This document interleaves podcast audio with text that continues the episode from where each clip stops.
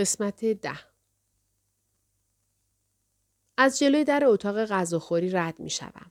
ما هیچ وقت آنجا غذا نمی‌خوریم مگر آنکه مهمان داشته باشیم. لیام اصرار دارد همکارانش را به صرف شام دعوت کند و همیشه سعی می کند میزبان فوق‌العاده‌ای باشد که دقیقا می داند چه وقت چه چیزی را سرو کند. چه اهمیتی دارد؟ وقتی آدم از غذا لذت ببرد چه اهمیتی دارد که مثلا ماهی با سالاد جور در نمی آید. این وسواس های او فقط کار مرا سخت می کند چون آشپزی هم متوسط است. حتی وقتی ساعتها وقت می گذارم کتاب های آشپزی را زیر و رو می کنم مواد لازم را دقیق اندازه گیری می کنم و مدت زمان لازم را حتی در حد ثانیه رعایت می کنم باز هم یک مشکلی پیش می آید. وسط سوفله گود می شود. جوجه سفت و رشته رشته می شود و سبزیجات به اندازه کافی ترد نیست. تا وقتی لیام دوست دارد یک مراسم عذرخواهی پرتم تراق در مورد کیفیت پایین غذا راه بیاندازد این کارها فایده ای ندارد. او با بیخیالی و شوخ طبعی صحبت می کند و می‌گوید همه ما که نمی توانیم نایجلا لوسن سراشپز مشهور باشیم. به آنها می‌گوید که قسم می‌خورد به من گفته آنها را اینقدر طولانی در فر نگذارم. اما این شوخی ها از احساس خجالت من وقتی همه چشم ها به طرفم میچرخد و همه به بهانه کوچک کردنم میخندند کم نمی کند. به خصوص اینکه می‌دانم این یک شوخی نیست.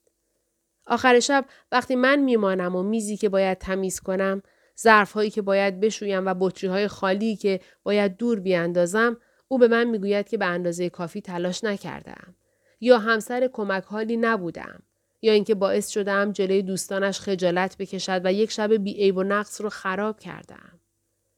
روز بعد هم سکوت زجرآور و نگاه های خیره سرد شروع خواهد شد و من ناچار خواهم شد به خودم اعتراف کنم که باز هم چقدر احمق بودم و هیچ وقت نمی‌توانم کارها را درست انجام بدهم. جلوی در آشپزخانه می ایستم. پیشانیم را روی چارچوب در می گذارم و به لیام که دارد با قاشق در قهوه جوش قهوه می ریزد نگاه می کنم. او فقط قهوه واقعی می نوشد نه از این قهوه های فوری و دم دستی. در کت و شلوار کار خوشتیب متکی به نفس و با اعتماد به نفس به نظر می رسد. اولین بار که او را در رستوران دیدم کت و شلوار پوشیده بود. لیام با دانش آموزانی که همیشه با آنها سر و کار داشتم فرق داشت. آنها با موهای ژولیده که انگار تازه از رخت خواب بیرون آمده اند، شلوار جین کهنه و رنگ رو رفته و کفش ورزشی کهنه بیرون می آمدند. اما لیام فقط وقتی کفش ورزشی می پوشد که بخواهد اول صبح قبل از کار ورزش کند. تمام همکارانش او را فوقالعاده می دانند. یک رئیس فوقالعاده، نماینده فوقالعاده و یک همبازی اسکواش عالی با نمک و خوشمشرب. اما آدمها خیلی چیزها را در لایه های زیرین وجود خود پنهان می کنند. هیچ کس واقعا کس دیگر را نمی شناسد مگر آنکه با او زیر یک سقف زندگی کند. لیام یک لیوان قهوه به طرفم دراز می کند. بگیر. این احتمالا پیشنهاد مناسبی نیست. من همینطور بدون کافئین هم عصبی هستم. اما خب حتما لیام بهتر می‌داند. دستم را دراز می کنم که آن را بگیرم. اما وقتی می‌خواستم از بیمارستان مرخص شوم پانسمان دستهایم را باز کردند و گرمای لیوان دلمه های نازک زخمهایم را میسوزاند لیوان از دستم میافتد و قهوه داغ روی زمین و پاهایم میپاشد فریاد می‌زنم و پشت دستم را روی پاهایم میمالم. به لیام نگاه می کنم که چشمهایش برای لحظات کوتاهی از خشم برافروخته می شود و بعد که لبخند می زند گوشه های چشمش چروک می افتد. می گوید تقصیر من بود. عجب اولین بار است که تقصیر من نبوده است. تکه های شکسته لیوان را با دقت جارو می کند. با خاکانداز داخل روزنامه می ریزد و به دقت تا می کند که هیچ تکهی بیرون نیفتد. این اتفاق وادارم می کند ماجرای دعوا سر بشقاب را از او بپرسم. سامرز می گفت بهش گفتی قبل از اینکه بری اسکاتلند ما با هم دعوا کرده بودیم. سر بشقاب. این درسته؟ روزنامه را در سطل آشغال زیر ظرفشویی می اندازد. آره درسته. من نمی‌خواستم جلوی خودت بگم چون میچرخد که مرا ببیند. با نگرانی پیشانیش را جمع می کند. خب تو اخیرا خیلی سختی کشیدی. اتفاقات زیادی برات افتاده و همینطوریش حساس هستی عزیزم. دستش را به سرعت در هوا تکان می دهد. به هر حال دعوا مهم نبود. به او خیره می شوم. مطمئنا یک جای کار اشکال دارد. اما من اهل بشقاب شکستن نیستم.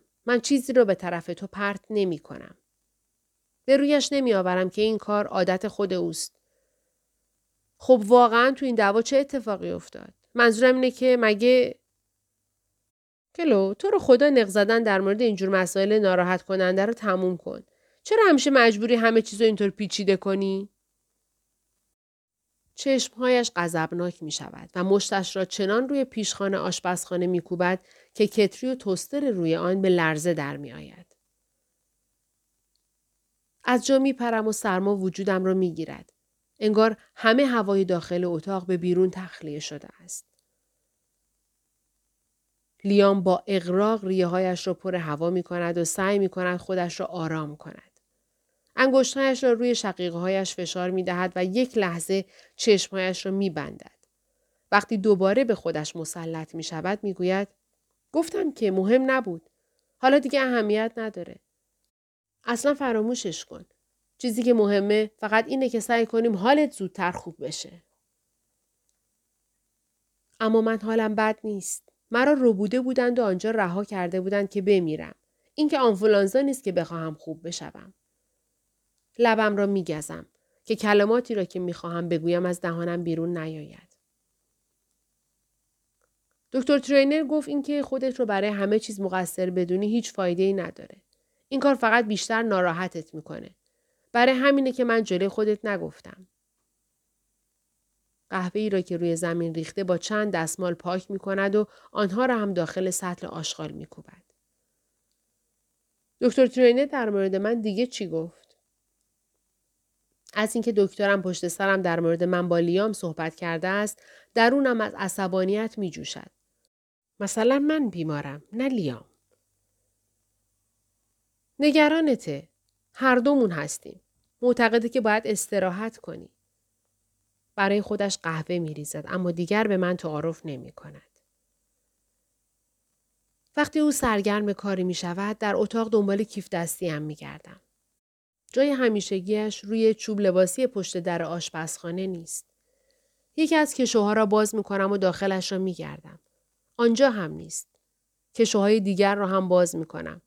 بین شانه هایم گرفته و تیر می کشد. لیام آه می کشد. چی کار داری می کنی؟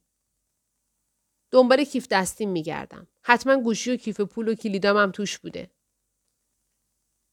زیر لب چیزی قرقر می کند که من نمی توانم بشنوم و بعد می گوید اینجا نیستن. من نگاه کردم. خودم را روی صندلی چرمی پشت میز شیشه آشپزخانه می اندازم. کارتای بانکی تو سوزوندم. قفلا رو هم عوض کردم. دیگه جای نگرانی نیست. میخندم. گرچه اصلا چیز خندهداری وجود ندارد. جای نگرانی نیست؟ ممکن اون مرد برداشته باشدش. اگه اینطوری باشه الان می‌دونه خونه من کجاست. صدایم بالا می رود. لیام به طرف من می آید. چون باطمه می نشیند و وزنش را روی رانهایش می اندازد. دستم را در دستش می گیرد و آرام نوازشش می کند. عزیزم هیچ اتفاقی نمیافته. چنین مردی وجود نداره. دستم را بیرون می‌کشم و فریاد می‌زنم. چرا حرفم رو باور نمی کنی؟ می و به سمت پنجره می رود. به حیات نگاه می کند. واقعا می‌خوای بدونی؟ آره من هیچ کدوم از اون اتفاقا رو یادم نمیاد. می‌خوام بدونم داره چه اتفاقی میفته. باید بدونم. میچرخد و به من خیره می شود. اتاق ساکت است و فقط صدای آزاردهنده تیک تاک ساعت در پس زمینه به گوش می رسد. بعد او از اتاق بیرون می رود و قدم های سنگینش روی پله ها کوبیده می شود.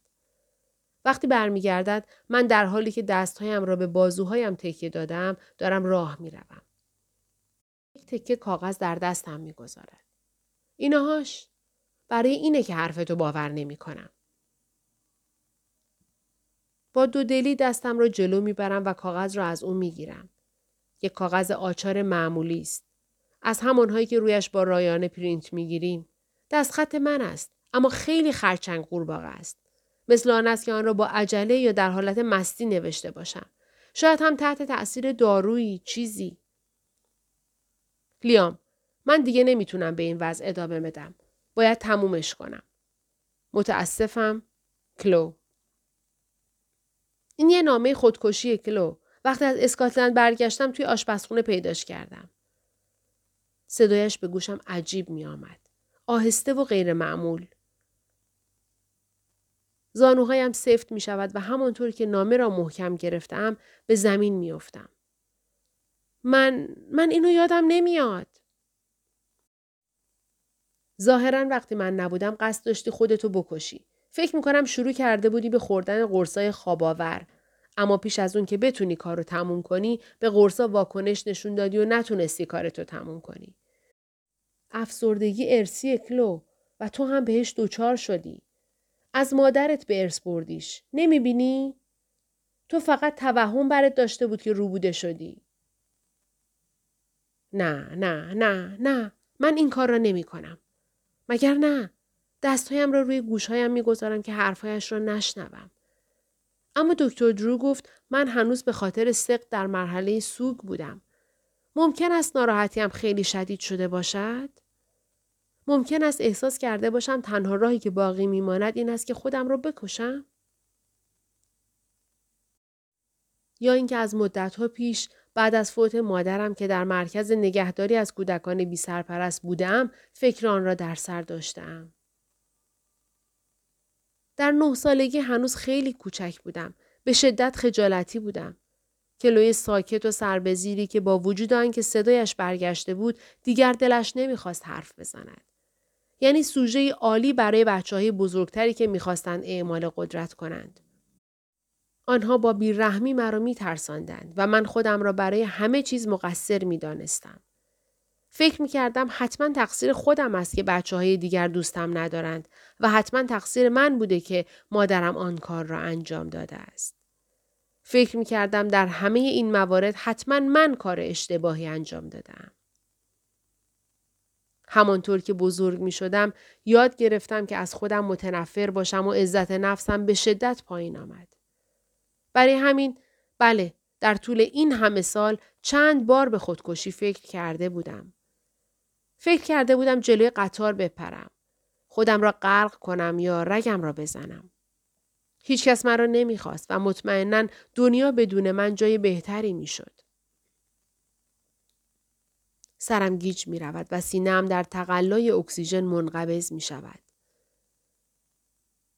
لیام نزدیکم زانو می‌زند و دستهایم را از روی گوشم بر می دارد. بازوهایش را دورم حلقه می کند و آرام آرام تکانم می دهد. برای همین می‌خواستم تو بیمارستان بمونی. تو نیاز به کمک داری. سعی می کنم به افکارم نظم بدهم. ولی دکتر درو دکتر درو گفت گفتش من دیوونه نیستم. قرار نیست دیوونه بشم. نه. صورتم را در دستش می گیرد و وادارم می کند نگاهش کنم. باشه. فقط چند تا نفس عمیق بکش. آروم نفس بکش. سر و سیم سر تکان می دهم. دم بازدم. دم بازدم. رعشه بر تمام ماهیچه هایم افتاده است. موهایم را نوازش می کند. حالا دیگه آروم باش. وحشت فروکش می کند اما سردرگمی باقی می ماند. آشکار و پابرجا. مثل آن است که در سرم نور کور کننده ای باشد که نگذارد چیزهای دیگر دیده شود. لیان با ملایمت می‌پرسد به دکتر درو گفته بودی می‌خواستی خودتو بکشی؟ نه برای اینکه نمی‌خواستم این کارو بکنم. نمی‌خواستم خودمو بکشم. پس برای همین اون فکر کرده می‌تونی از بیمارستان مرخص بشی. شاید فراموشی و چیزایی که از یادت رفته اون الزامی رو که برای خودکشی احساس می‌کردی از بین برده. من به تدریج صدایم خاموش می شود. در مورد نامه به دکتر درو چیزی گفتی؟ آره دیشب قبل از اینکه بیام پیش تو باهاش صحبت کردم. چی گفت؟ گفت که در تو نشونه از تمایل به خودکشی ندیده. برعکس می گفت که تو سرشار از امید به زندگی هستی. آره اگه فکر می‌کرد ممکنه به خودم آسیب بزنم نمیگذاشت مرخص بشم. مگه نه؟ این حرف را می‌زنم و سعی می‌کنم به خودم اطمینان خاطر بدهم.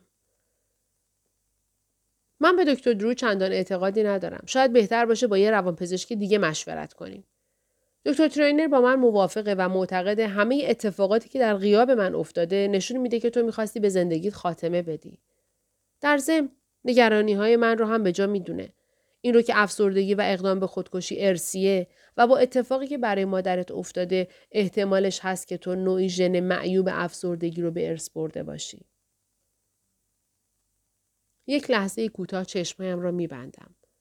دوست ندارم دوباره بازشان کنم اما این کار را می‌کنم. پلیس چی؟ نامه رو بهشون نشون دادی؟ آره سروان سامرز ازش کپی گرفت. چی گفت؟ گفت این نامه مفهوم همه چیز رو عوض می‌کنه و اونا فعلا تحقیقاتشون رو متوقف می‌کنند. وای خدایا، وای خدایا، خدایا. چه بلایی دارد سرم می آید؟ چه بلایی سرم آمده است؟ واقعا همه این ماجرا توهم و خیال بوده است؟ انگشتم را داخل تای یقه لیام فرو می کنم و او را نزدیک خودم می کشم. دست و پایم سست است. حرکاتم به طرز عجیبی کند است. انگار دارم با جان کندن از داخل آب عبور می کنم. من می‌خوام تو همه اتفاقاتی رو که قبل از رفتنت به اسکاتلند افتاده برام تعریف کنی. فصل دوازدهم پشت میز آشپزخانه می نشینم. انگار جایی در سرم یک مت کمپرسی کار گذاشتند که یک صدای تق مداوم ایجاد می کند. بعد از حرفهایی که شنیدم کاش می توانستم بخوابم و هرگز بیدار نشوم. کاش کسی را داشتم که نازم را می کشید. برایم شکلات داغ و غذا می آورد. پیشانیم را نوازش می کرد و به من می گفت هیچ مشکلی وجود ندارد. لیام مقابلم می نشیند. به لیوان نوشیدنی که در دست گرفته است خیره می شوم. یک جرعه می نوشد و از بالای لبه لیوان به من خیره می شود. آخرین چیزی که یادمه مهمونی توه. نگاهم را از او می گیرم و به جورابم که نخکش شده است خیره می شوم. نخ آویزان را با انگشتایم گلوله می کنم و دوباره باز می کنم. گلوله باز. گلوله باز. بعدش چی شد؟ هیچی. جرمی و آلیس شب موندن چون اون موقع شب هیچ کدوم نمی‌تونستن تا کنت رانندگی کنن. وقتی فردا صبحش رفتن تو به هم یه بسته دادی با کاغذ کادویی طلایی پیچیده شده بود. فکر کردم یه هدیه تولد دیگه است. لبهایش به خنده باز می شود و چشمهایش می درخشد. جواب آزمایش بارداری بود. مثبت بود. با دستهای لرزان شکم خالیم را لمس می کنم. داخل آن قبلا زندگی وجود داشت. زندگی ما. از وقتی به سن جوانی رسیدم دلم بچه می‌خواست. دلم برای داشتن بچه لک می‌زد. بچه خود آدم. کسی که عاشقش باشی و از او مراقبت کنی. عشق و مراقبتی که خودم از زمان کودکی از آن بی بهره بودم. حالا حس می کنم درونم تراشیده شده و همانطور رها شده است که بگندد. می‌پرسم از اون خبر خوشحال شدی؟ اما از شنیدن پاسخ میترسم. البته قبلا موضوع بچه بینمان مطرح شده بود. لیام همیشه بهانه می آورد و می گفت از اینکه فقط خودمان دوتا با هم هستیم خوشحال است. اول می‌خواست منتظر بمانیم ترفیعش را بگیرد. بعد می‌خواست صبر کنیم فشار کارش کمتر شود. و بعد می‌خواست پول بیشتری داشته باشیم که زندگیمان تثبیت شود. از نظر او هیچ وقت زمان مناسبی برای بچه دار شدن ما نبود.